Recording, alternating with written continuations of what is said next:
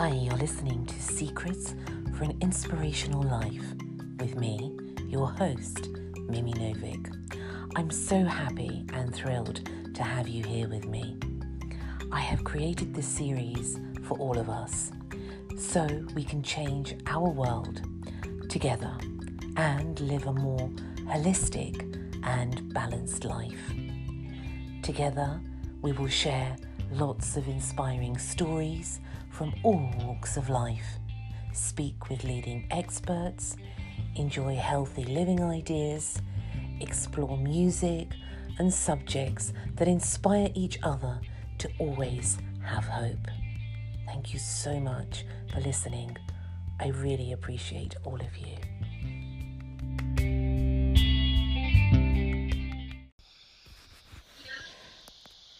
Hello, everybody, and welcome to another episode of Secrets for an Inspirational Life. I hope that everything and everyone is okay and that this finds you in a pleasant and a good mood today. In today's episode, I have the privilege to have a special guest, and it's Andy Bromley on the show. He's the marketing manager at Ingram Content Group, and he's also the head of marketing for Europe, Asia, Australia, and the United Kingdom. He's also part of the Ingram Spark group, and he helps indie authors get their print books out through the Ingram network. And I have to say that Andy has been a real source of inspiration and help for me. And it's really because of him and all his wonderful advice that I actually started this podcast. So, anyone who's interested in publishing a book, this is going to be absolutely a treasure because Andy is going to give some invaluable advice. So, without further ado, I'd like to introduce Andy. Hi, Andy. Oh, hi, Mimi. Hi, how are you? I'm good, and thank you for the very kind introduction. Oh, it's well deserved, well deserved. how have you been? We've been, yeah, really busy, very busy as you'd expect. Um, there's been uh, business, uh, busy for different reasons in the last uh, few weeks with uh, what's going on in, on in the world. But the um, the main thing is that the keeping the supply chain of books open. Um, a lot of the uh, traditional wholesalers in the market have had real challenges getting books out. So. Um, with our, I guess we'll talk later, with us offering more digital solutions with print on demand, we've been able to keep um, the business going, which means that we've been having conversations with people and publishers um, new to us that, that um, are using us as a way of keeping their, their content into the uh, into the supply chain. So you know the larger retailers like like Amazon and uh, the Book Depository can still can still buy their books. So yeah, it's been it's been really busy. So, you are an expert, as I said, in your field. And if you would like to share a little bit about what you do and your company, because I'm sure so many people out there will be so interested in this. Yeah, so I mean, to, cut a long story short, uh, Ingram has uh, been involved in, in the distribution of books for uh, many years. Um, you know, going back to the very early '60s, um, it's it was founded by uh, the Ingram family. It's still with Ingram today, so it, it's remained up the course through that time. And really, um, the, the the company pioneered um, a technology that's that's not always known, but it's becoming far more known today, called print on demand, where essentially um, it allows publishers and you know individual authors to write a book or to create a, to create a book, um, hold it within the, our system, and we can sell it to uh, you know Waterstones or Amazon or, or or any retailer really that that would buy from us. and then we print it on demand. We take the, the, the fee for printing the book, and we we take the retail price that the publisher or the author sets, and then we kind of then we return what's left over back to the publisher or, or the author.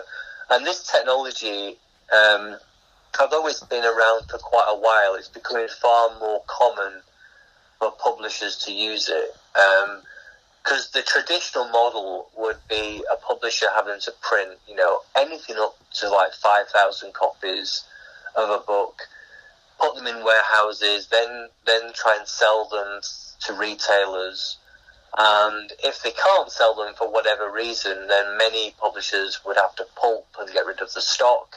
And then you've tied all your, your money up into, into bulk inventory because you've got them ready, waiting for customers.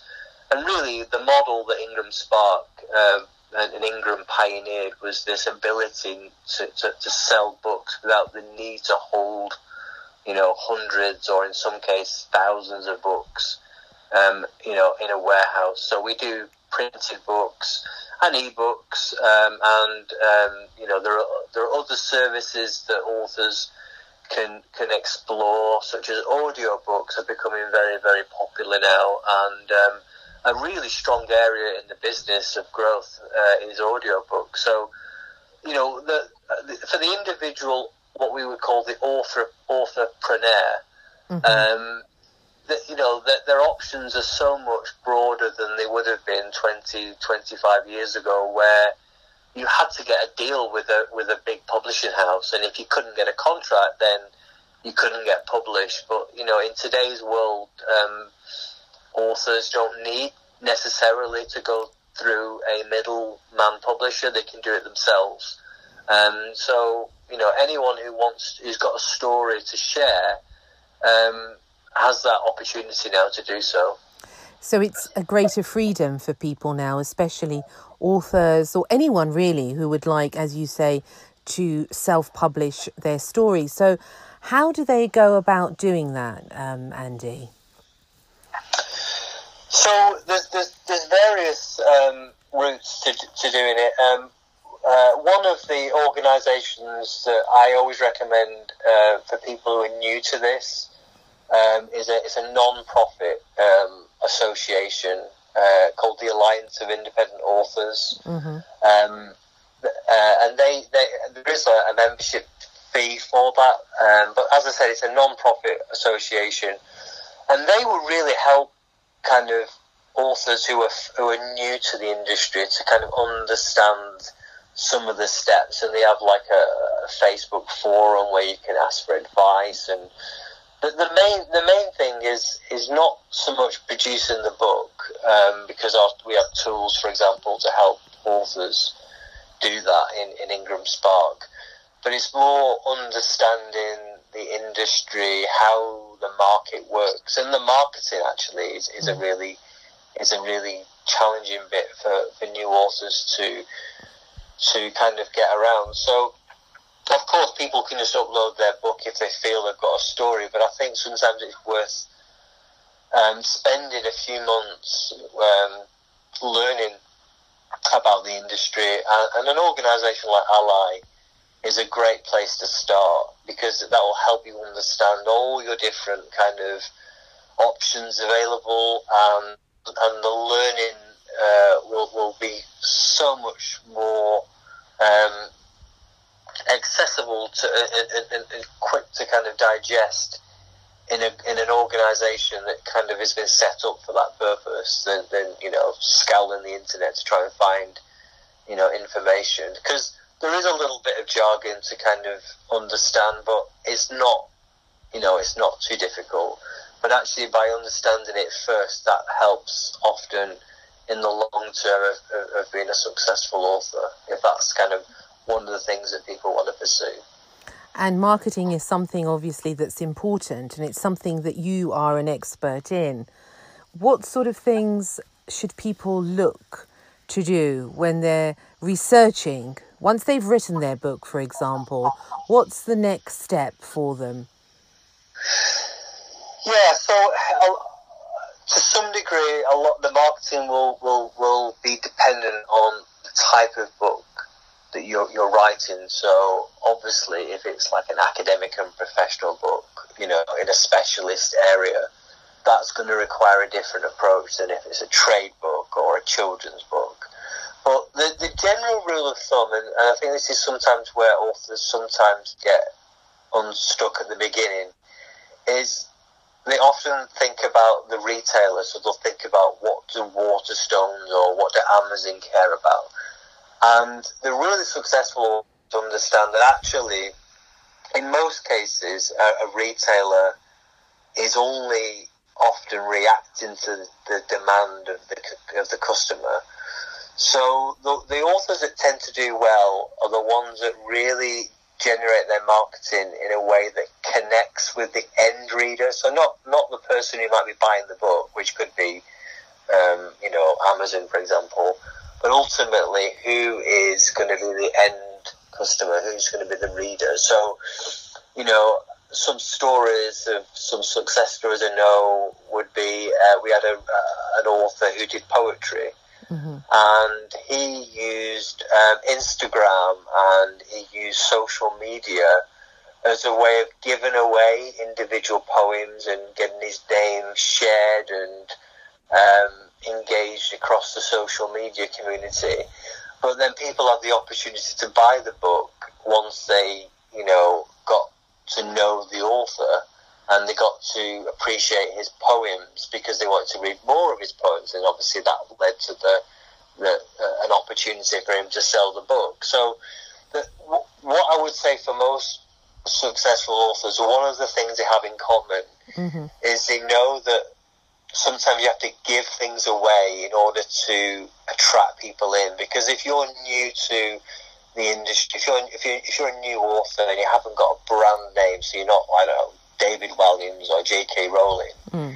then you have to understand that there has to be some means or mechanism of, a, of, of people finding you and understanding who you are. So a lot of the successful authors will run, you know, free YouTube or they'll, they might even give away chapters of their book. In some cases, they might give away their first book as a way of hooking people in and then people buying the second book. Um, now, if you spent years writing the first book, that could be a daunting thing, but you don't necessarily have to give the book away. You could be giving chapters away. You could be doing readings online through YouTube. You could have a podcast like like Nina you're doing today. You yes, could, yes. Um, you could, for example, do um, if you know if you, you, don't always have to think globally. It could be that you, you if you you've written a children's book um, you might offer to do a reading in, in the primary school or in the local library or in some cases the local bookstore if they've got an active community and and and, not all not all bookstores are, are as engaging with these ideas as, as others, but many will would love the fact that you know an author could do a a reading in the local library or in the local bookstore or in the local school. So often think kind of laterally and almost, um, you know, ultimately you want to sell your, if it's a physical book or an audio book or mm. an ebook. But often, if you're not known, it, it requires you to give something out, like give a reason for people to engage with you. And often that requires some kind of what's known in the industry as a freemium model, where some of the things that you do you don't charge for. So that could be a, a YouTube uh, channel, for example. Mm-hmm. But as people learn about who you are and are attracted by the content that you produce, then there will always be people who, who, who want to know more and, and, and are willing to pay um, to, to learn more about you as, as an author, um, you know, in your venture. But it, it, it, a lot of it, it, it is down to the types of content that you're um, creating. So we know, for example, in children's books, it's still very much a print paradigm. Most publishers still make most of their money through uh, the printed book, for example, where like a lot of romance and uh, thrillers are much more uh, moving towards ebooks as a, as a form of delivery. So, and, and equally, the, the kind of audience that might want thriller books might be looking in different places than those that want a children's book. Um, and equally, we, we, have had really successful authors who um, their business mo- their model is um, doing school visits if, if, they're a children's author and doing um, talks and, and, and, and, almost mini productions of their of their book with the children. Um, but they know, but by, by doing that, they are marketing their personal brand to that to that school, and, and, and the parents would often purchase the book either before the author would visit the school or, or after. But that's just one example. Um, you know, you have to. It, it's it, almost if anyone's looking at look looking at uh, what the best method is, is to look at some of the more successful people in your genre and look at what they're doing to get some ideas of where you might want to start. So it's a lot of research, and you have to have an open mind and look to, as you say, other people, what they are doing. It's not about, I have a lot of people say to me, well, you've written books and I've got to write a book, but I've only made a pound on Amazon, and mostly they're in it for the money. But it's not all about that, is it, Andy? It's not as simple as that. I I write a book, I put it on Amazon, or I come to Ingram's and we make lots of money. But people seem to think that selling books is a huge uh, profit straight away. Yeah, I think that that's true. I think really that the, the the successful authors, really successful authors, tend to fall in. They tend to have two things in common the first one is they, they, they, they play the long what the long go, the long game, if you like. So they're not ultimately focused on making the short term um, money from I don't know selling ten thousand copies in in six months because mm. that rarely happens. What they do is they'll build their audience through different avenues, whether that's social, whether that's Facebook. Um, through YouTube, through podcasts, through visiting local communities to get their name out. Mm. So that's often content that they're producing with no direct financial return. But what they're doing is effectively building and finding their community. They're finding their audience. So once you've found your audience, then it's a lot easier to monitor, you know, to, to, to, to offer services like the book or the audio book or the ebook, uh, or in some cases, you know, consultations or um, which which they would be willing to pay for. Um, but they wouldn't. You would never have the opportunity if you didn't build that um, that audience or engagement first. The second thing, a lot of the really successful authors do that are independently published, and you know the top one mm-hmm or they they don't think in terms of one thing. They'll have multiple income streams. So, if anyone wants to Google the name Joanna Penn, for example, Joanna Penn is a is a perfect example of this. She has so many wonderful things, doesn't she, online? She does, yeah. So she, as a as a model, she's a great example. So she'll have a, a she'll have a books for telling uh, for helping authors to uh, be successful in their publishing. She'll also have a different pen name for a kind of fiction work. And then she'll also maybe do YouTube videos of services that help publishers.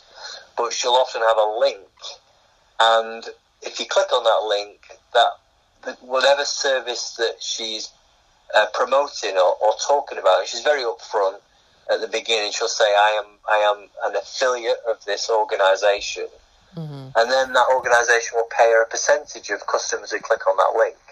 For example, so, what Andy? What uh, organi- organisation would that be? For example, so so uh, so uh, a good example would be I followed um, Joanna Penn quite recently. Actually, I was looking at um, building a publishing website so she was talking about a hosting service called Bluehost. Uh, I think it's yeah Bluehost, which is a, way of hosting your uh, your web content. So many, many companies provide these services, but she was talking about this one company that she uses herself, and she was very upfront that she's she's a she has an affiliate to this organisation. So if you do want to use their services, click on her link below, and she gets paid a percentage. So there is so, with Joanna as one example, she'll make you know revenue from selling her books. She'll make revenue from selling maybe her audio books or her ebooks. She'll make revenue from you know her YouTube channel because some it may be that she'll talk about a service that she's used and you can talk about with some authority and then people who want to take that service on then you know if they click on the link she'll get a certain amount and then she does um, in this particular example because every every author is going to be different she will she usually um, she does uh, public speaking so because she's so, so well known now so well known now in the industry for helping authors when it comes to things like um, publishing events, some people will pay her to, to talk for an hour on on you know how to be a successful author, for example. So she's a really good example because if you look at her portfolio of income, mm. she's not relying on one source. She's not relying on, on all the books that she sells on Amazon because that's only one portion of what she makes. Um, there'll be other areas like that she'll make, you know. So I guess what the, the reason why this is um, important is it kind of illustrates the breadth of what a successful author looks like. They often don't look at just one area like printed book sales.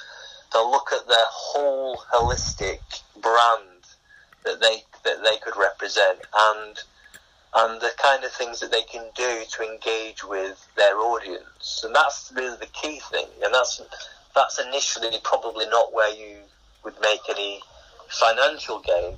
But once you've got an audience that actually wants to listen to what you say, even if they're not paying to do so, then there'll always be a percentage of people who will pay for some additional information or a new way of delivering the information. So she may, so Joanna Penn's a good example. She talks very openly and freely mm-hmm. about how to market a book on, on YouTube. You can just watch the YouTube videos and you can probably get, I don't know, a 50, 70% of the value just by watching the YouTube videos, not paying anything. But like for example, I bought her book, and I'm, I'm, in marketing, and she wrote a book on how to market books. I thought, well, I could learn something. Yes. And I bought the, and I, and I bought the book. Mm. Now it might be only ten percent more in the book than maybe what I could have achieved by just watching the YouTube videos, but that's not the point. And the point is that there'll be people like myself in this case will always pay to have the information either delivered in a different way or in some cases with new information. So any author would always say, look, the main thing, the hardest thing, but the the, the thing that, that doesn't shouldn't really cost you any money is do things for free, like the, this this idea of freemium. So giving your content away, whether it's doing a YouTube video, whether it's you know whatever it is, build your audience first, and then once you've got the audience there'll always be a small percentage that will pay for things that are related to what you're talking about or what you're involved in. Um, and it could be that you're delivering similar content in a book format or in an audio book format or it could be that you offer consultation services if you're in the professional services sector. Um, so, for example, we you know we we've got um, authors that don't really make the money from the book. They might write a book about um, a problem that they're solving, and then they they they sell their consultation for um, for, for, for, for what that is. An extreme example would be one that we found a few years ago. Um, a, a, guy in uh, in uh, Los Angeles. He, he he was the person that people go to if they want to set up a plastic surgery. Right. So okay. he, he, he wrote a book on how to um, how to launch successful plastic surgery practice in, in Los Angeles. Why not? Why now, not? Uh, now his his particular book um, with us cost ten thousand uh, dollars, and um, and people bought and some people did buy the book. Now, not now it wasn't a, a bestseller, but it it shows you that he, he in this particular example he was an expert in a very very lucrative but a small niche, and because he knew this niche really well, Mm. he could charge a very high premium for what he was um, delivering. Now, obviously, most people wouldn't be charging ten thousand dollars for their book, but it's an example of if you know your market and you and you know your market well, and there's not many people who do, Absolutely, yes. then you know you you can charge a premium for the knowledge that you can pass on to uh, or, or the problem that you're trying to solve. So really, I- I mean, if if you're a non-trade publisher, I would frame it as okay, what problem are you trying to solve for people? You know, in this case, the problem was I'm a plastic surgeon and I want to be a successful one, and this guy can help me, and and this is how much I would have to pay to get that knowledge. Now that's a an extreme example, but um, And did he sell many of those books, Andy? he, he did. He, he did. But I think. I think. I think with his model, really, what he was doing was trying to get a. Um, his his model was really that people would pay the ten thousand dollars for his concert for his time, and his book went with Mm. his time. And he just he, he put such a high premium on the book because of the knowledge that he was able to give to the, his clients. Now, obviously, if you're a children's author, it's not so much a problem, but the problem could be you have a really, you know, the, the, the, not the problem, but the issue is to entertain a, a, a child or uh, by um, through through uh, through uh, a story. So, um, of course, there's lots of authors who've got stories to children. So then the idea is what makes your book um, stand out. So Mm. we met a really inspirational author at a book fair in Germany. I went to the Frankfurt Book Fair, and um, Because you travel a lot, was- don't you, Andy? but we, a, fair bit. I mean, we not not too much, but it was at the Frankfurt Book Fair, and I met an African American woman who really said that um, the problem she found was that there's no really good stories for black children that are, that are inspirational. So she wrote one. So she she identified a problem. She she said, well, there's, there's, there isn't there, the market isn't catering for positive role models for, for black African American children or uh, African uh, children, uh, and, and, and, and therefore I'm going to create a book that is an inspirational to- story for hmm uh, African American children, and and she was very successful because she she saw that there was a problem that she could solve it. Um, yeah. So- So, uh, yeah. Yeah, um, it is an interesting point because I- I was talking to someone a few years ago about this niche market that you talk about, and I remember them saying to me that they knew somebody who had written a book about cutting vinyl for kitchen floors and for bathrooms, and his book actually outsold many of the books that um, they were you know, it was a publisher that they had on their books. So it is about finding your niche and what you can do to help people, but also it doesn't stop there, does it? It has to encompass you as an author, your skills as an author, would you say?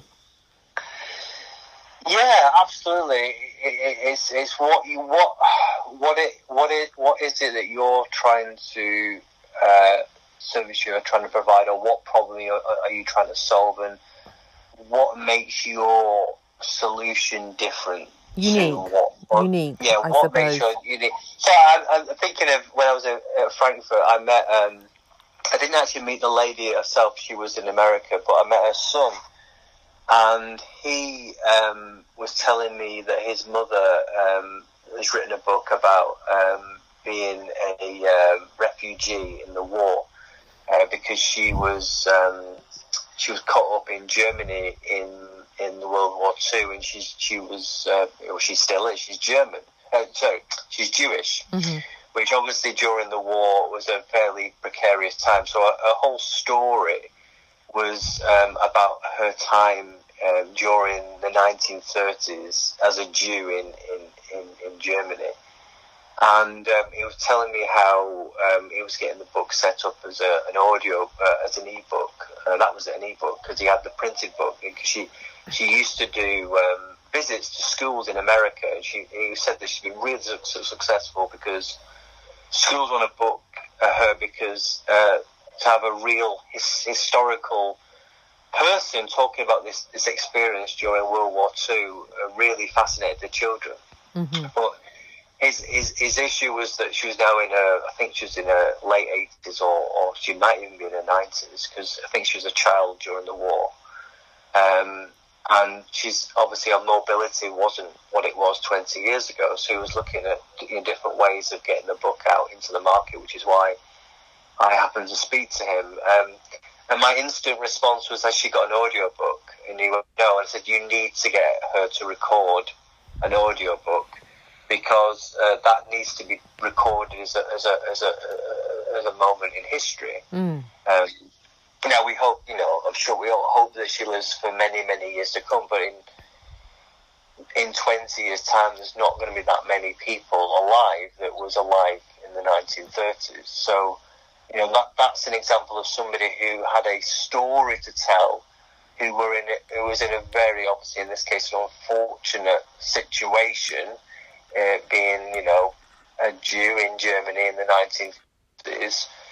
But that story is inspirational to people for many other reasons. And so I guess the point is what what made this woman inspirational, apart from that she's you know very um, good good author, is that she was she was in tragic circumstances that she was able to kind of tell a inspirational story.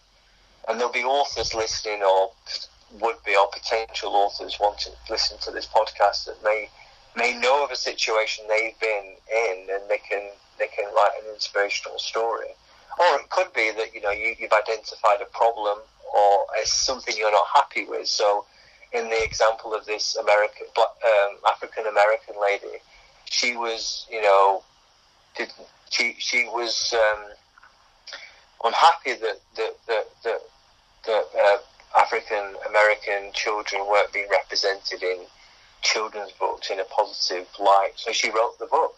She so she fixed the problem as she saw it. So sometimes it's a case of having an inspirational story. In some cases, it could be you you identify a problem that's not been um, addressed or catered Yes. for um, in the market, and therefore you've got the solution to it.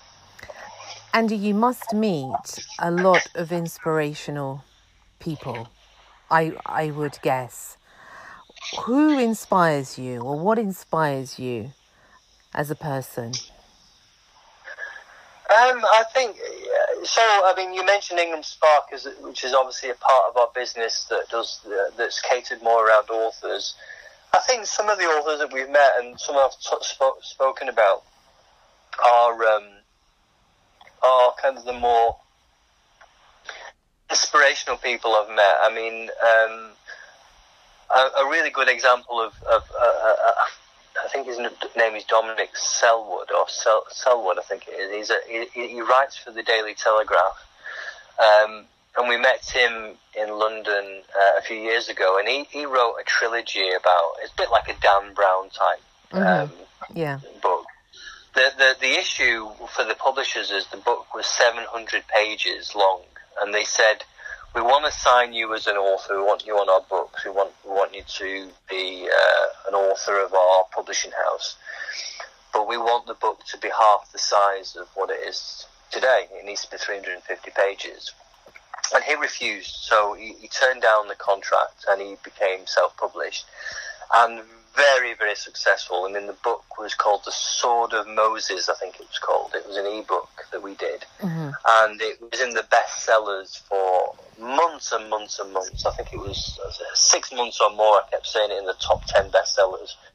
Uh, because he really, really, really believed strongly and passionately that, um, that, that not to compromise. He just believed in it so much that he turned down a contract with a publisher who would have probably paid him a handsome fee for the, for yes, the book. Yes. Um, but he had to compromise. He had to compromise his artistic freedom.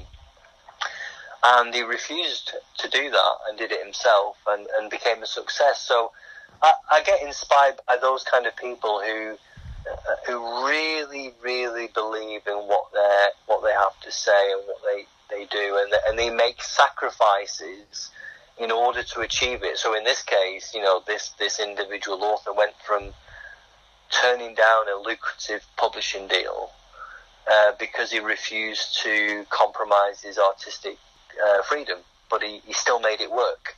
And people like Joanna Penn, um, Joanna's really quite an inspirational um, uh, author and speaker, actually. And she, was telling me as uh, well. I don't know. If she was, I think she was telling the audience. I, I happened to be at a, one of her seminars, and she was saying that you know I think she lost her job in 2008 in the financial crash, and uh, she promised herself that from that day on she'll never work, she'll never rely on a salary from an employer, and she's going to do it herself. And, and she's a, a real inspiration because from 2008 to where she is today, she's a very very successful. Um, what she would describe as an entrepreneur. Um, so, what is an entrepreneur? You've mentioned that a couple of times, Andy. Um, what is that? Well, I think people who describe themselves as an entrepreneur, obviously the, Mm. the, the preneur bit is a bit like the entrepreneur, but Mm. they they see their their brand, their, themselves as the brand, really, like Joanna Penn is. In many cases, I think is is, is, is a brand in herself, and and and they don't restrict themselves to one thing. So that I mean, that's really what I was talking about uh, a little bit earlier.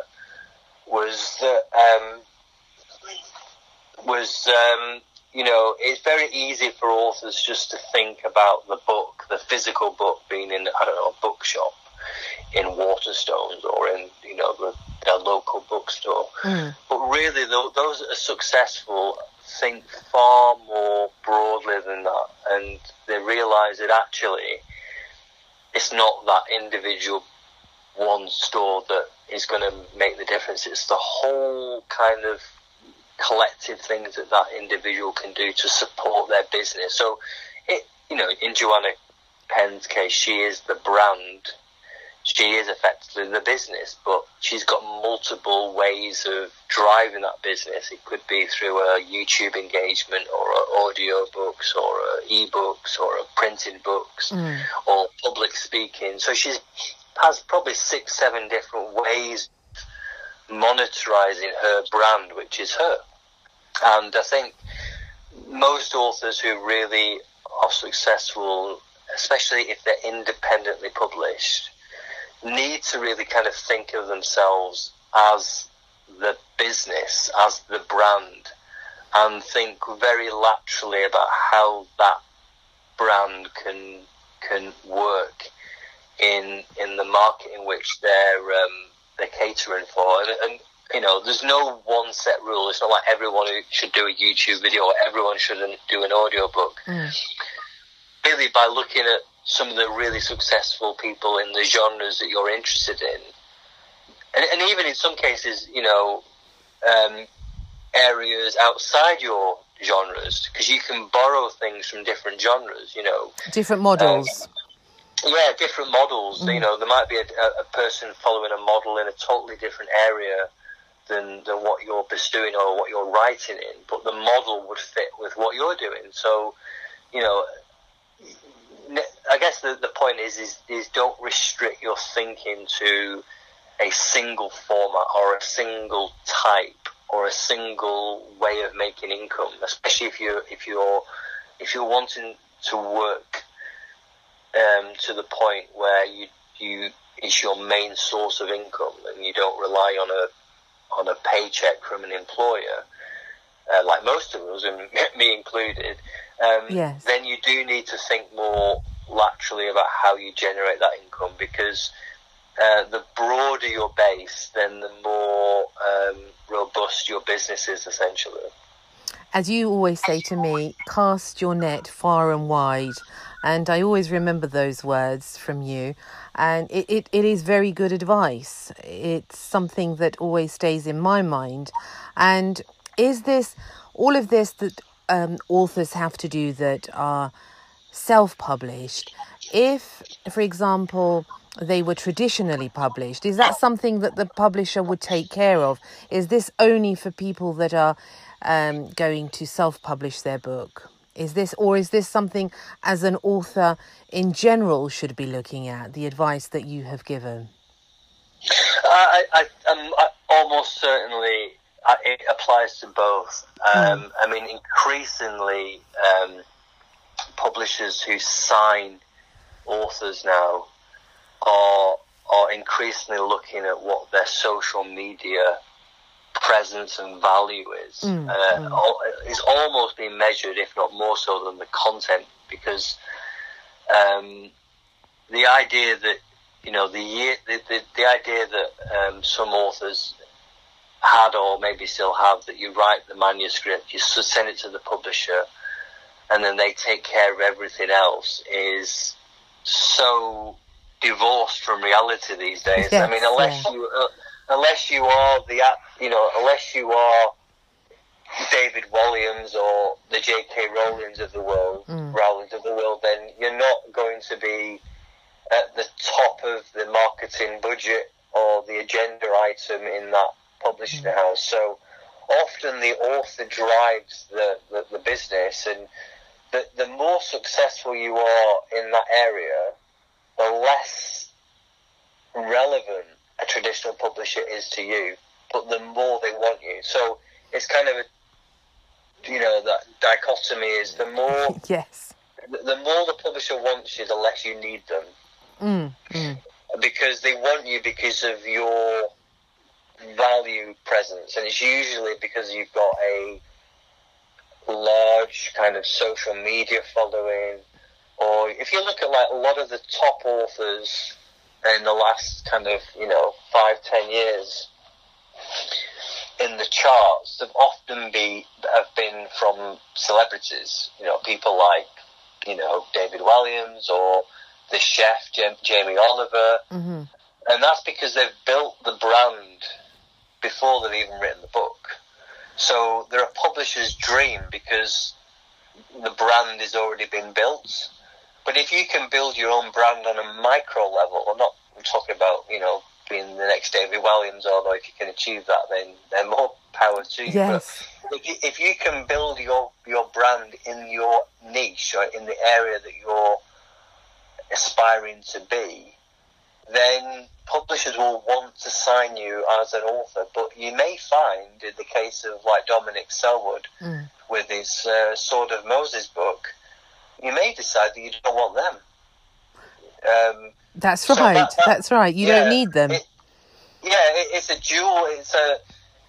It's often the authors that, that think of publishers as the as the way of fixing all their problems beyond uh, writing the book. I mean, that the, the biggest challenge um, an author faces is often, not not always, and this is where it's difficult. Often, the, the authors that like writing uh, are usually quite introvert uh, personality-wise. They tend, you know, not all, and this is just a stereotype, but they, they- they're often then the ones that struggle the most with the, the marketing. So the ones that are really successful tend to be the ones that might know that they're introverts, but they can be extroverts where they need to be. And Joanna Penn, actually, I've actually heard, I can say this because I've heard her say it, that she would say that if anyone heard her speak talking at an event, you would not think that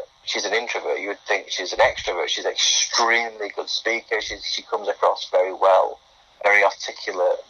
But she, as a type, she would describe herself as an introvert. But she knows that she has to wear many hats when she's be when when she's running her entrepreneurial uh, entrepreneurial business, and one of them is to wear the the extrovert hat when you need to. Um, it's so, a necessity, isn't it, Andy? Because I know yeah. artists and authors usually are the ones who are the most um, artistic and literate in that way, but they have a deep fear of putting themselves out there and marketing themselves. Yeah, yeah. And really, marketing, you know, uh, marketing can sometimes come, come across as some kind of like a dirty word that people like are embarrassed to talk about publicly. But really, when you talk about marketing, it's just the methods of finding your audience. Because if you've got something that people want to hear, it's finding the right methods to get them to hear it. And then it's kind of working out in your business plan what things you need to do in order to make that audience um, you know, pay for things like the printed book because obviously there's a cost to you. There's a cost for you to produce the book. There's a cost in your time to create your content. So um, it's not unreasonable to um, expect people to pay, you know, a certain amount of money to to to read your ebooks or to listen to your audio book or you know some authors will have a YouTube channel, but they'll have a Patreon account for those that really want to have unique content. You know, people will pay for that, and there's nothing wrong with that. And, and marketing is really just like you know what I'm doing here today. To some degree, I'm, I'm talking about Ingram Spark, but I'm, I'm talking more broadly. Hmm. By, but by doing that, people who've never heard of Ingram Spark may think, well, I'll look them up, and and and then that's people who may not have engaged with Ingram Spark, but it's the same for anything. You know, if you if you want to become known in your area, you need to have a way of communicating with your audience. And really, marketing is just that. It's just finding the methods that connect your your content or your creative ideas or your your problem, uh, your solution to the problem that you're trying to solve into the hands or the ears or the eyes of the people that you think would want to hear that message. And the great thing about social media is you can do that very inexpensively. You could you can push out a YouTube video for you know next to nothing really, and then that's a test. You know, if you if you can't get the audience, then go back to your message. Are you doing something wrong? Is it is there a real is there an audience for it? Maybe there maybe there is, but you need to tweak it a little bit, mm. and you, you learn from from that that kind of experience or whether actually there's a market for it. And it's good to know that now while you're doing things that are relatively inexpensive than to do it later when you've invested, you know, thousands of pounds in marketing. So, you, you know, you can do lots of social media, um, you know, paid ads, for example, on Facebook and, and things like that. But really, I would test the market with your free content um, first. To dip um, your foot then, in the water a little bit.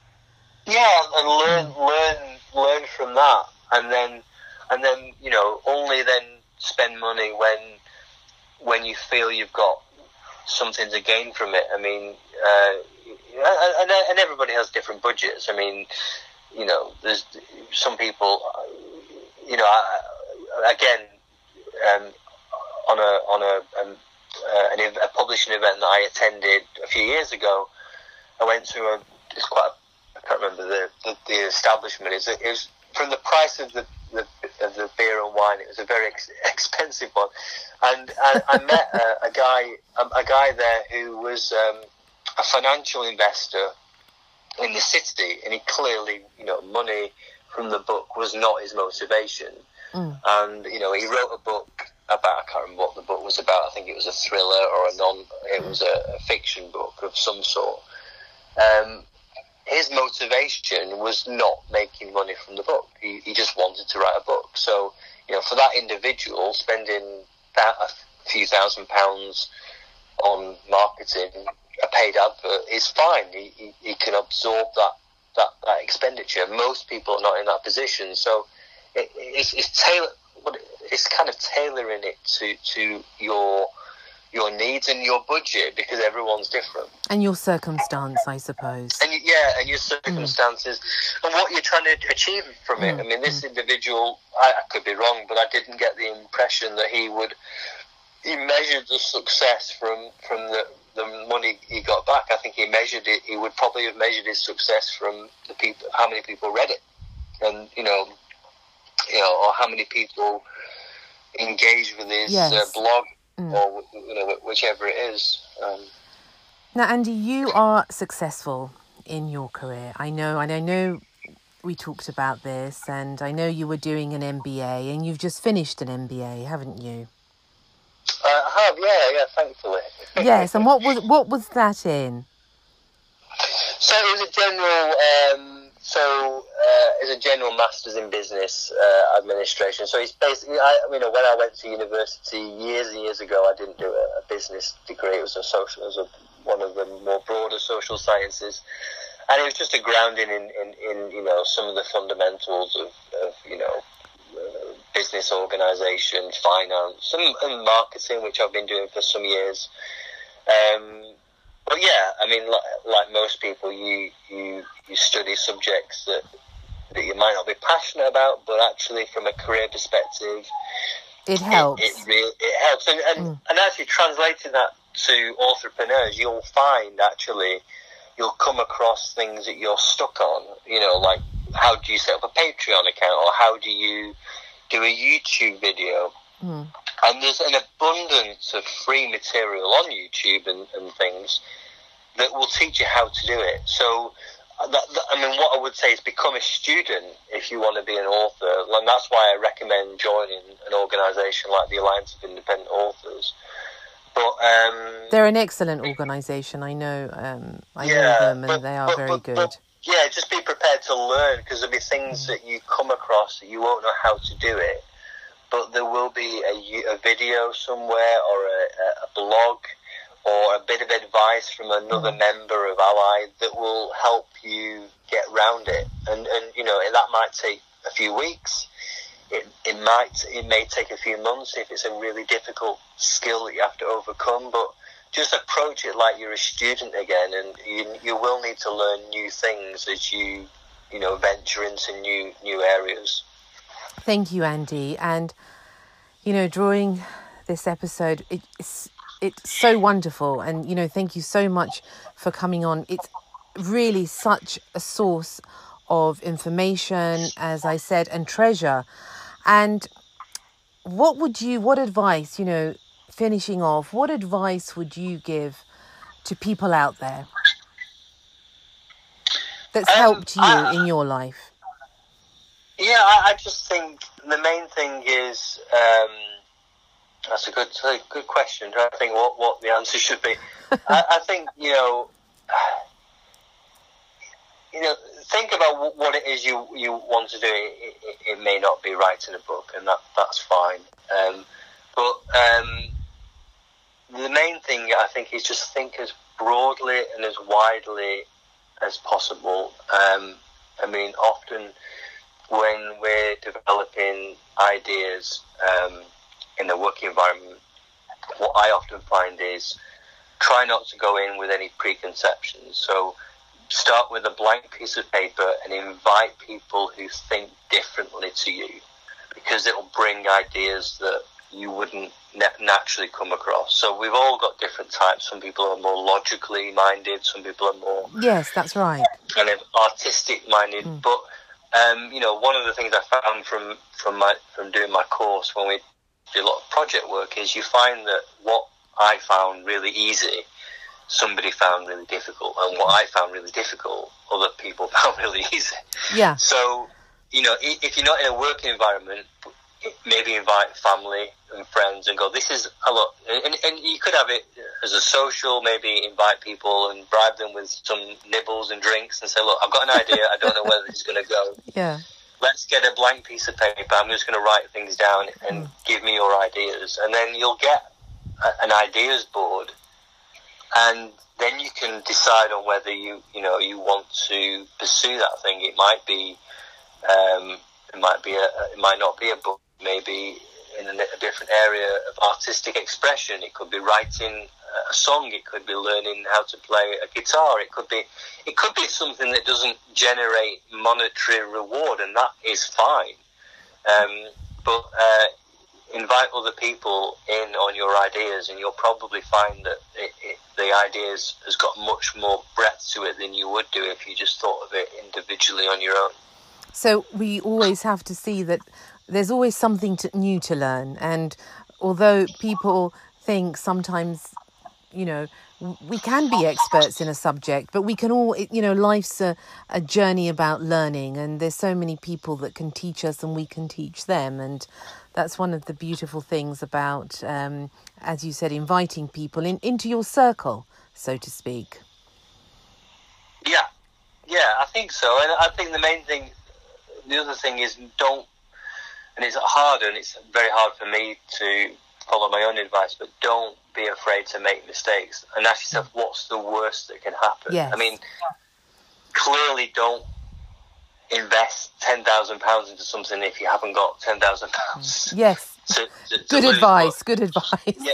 yes. But, but, but if it's not mm. a huge financial commitment, mm. um, and you're trying something that could go wrong, and it's a, and you know, it, ask yourself mm. what's the worst that can happen. So you you might think you've got an idea to write a children's book, mm. and, and maybe you don't sell lots of copies. What's the worst that's happened? You've not sold lots of copies. I mean, providing you haven't remortgaged the house to yes. spend on a mm. six-figure advertising campaign, then you're fine. You've just yeah. you've just done something that very few people uh, would have ever done. You've written a book, and it's not had the overnight success that you wanted to, but it hmm. may be that it leads to something else that does become a success. So brilliant advice. Find, Brilliant. Yeah, often you find, often you find, I find with people who've really made it, it's not their first attempt. It's often like their sixth or seventh or yes. Eighth. Keep trying. And all the other things, yeah, and all the other things failed, but they just kept going, and that's really and the difference between success and failure is that these really exceptional one percent, I mm. often find they just keep going and they don't give up, and that tends to be the thing that makes them stand out as exceptional, yeah. not the fact that, that they might have an exceptional skill. Other than that skill being they just don't give up. Thank you very much, Andy. Uh, you know, it's been wonderful. Thank you so much for everything. And I can safely say that you are an expert who has helped many people, including myself. And if people want to look, because we're running out of time, they all they have to do is to go onto the Ingram site, do they? Yeah, they can. Yeah, look at Ingram Spark. Uh, have a look at some of the features. Mm-hmm. Again, um, uh, we, we a non-profit organisation like the Alliance of Independent mm-hmm. Authors. Mm-hmm. They can give you in, independent advice as well. They can recommend other services, so yeah. you can compare and contrast. Brilliant. That with what you know. So mm. you know, again, think broadly, and we obviously we welcome any anybody who wants to be a customer of Ingram Spark, but I would encourage everyone to, to look broadly at, at, Thank at, a range of different things. Yeah. Thank you. Thank you very much, Andy. And I hope to see you and speak to you soon. Yeah, thanks, Mary. Thank, Thank you. you okay, bye. Bye. Bye. Andy Bromley, and a source of information and a fountain of knowledge. Wonderful. So I hope that he has inspired you to write that story. Um, you know, dreams are there for the taking. Thank you very much to everybody who has joined us today. And um, I want to wish you luck and hope in pursuing those deep, deep dreams that, you know, you think you can't achieve, but you know what? You can. Thank you so much for listening and I hope to see you in the next show. Take care, everyone.